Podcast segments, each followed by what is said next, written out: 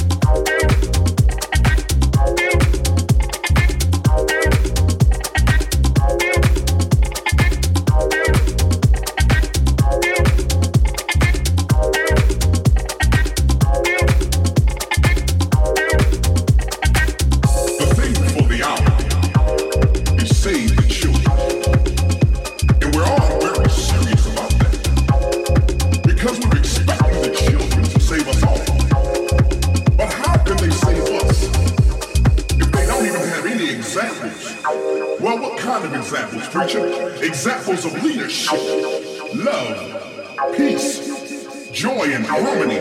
Those examples of caring and sharing. See, we must break those generational curses that plague our families and communities. They must know that knowledge is power and wisdom is gaining understanding. The Bible says, train up a child in the way they should go, and when they become old, they shall not depart from it.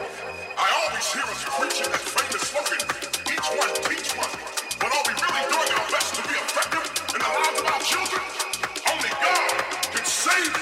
God can save.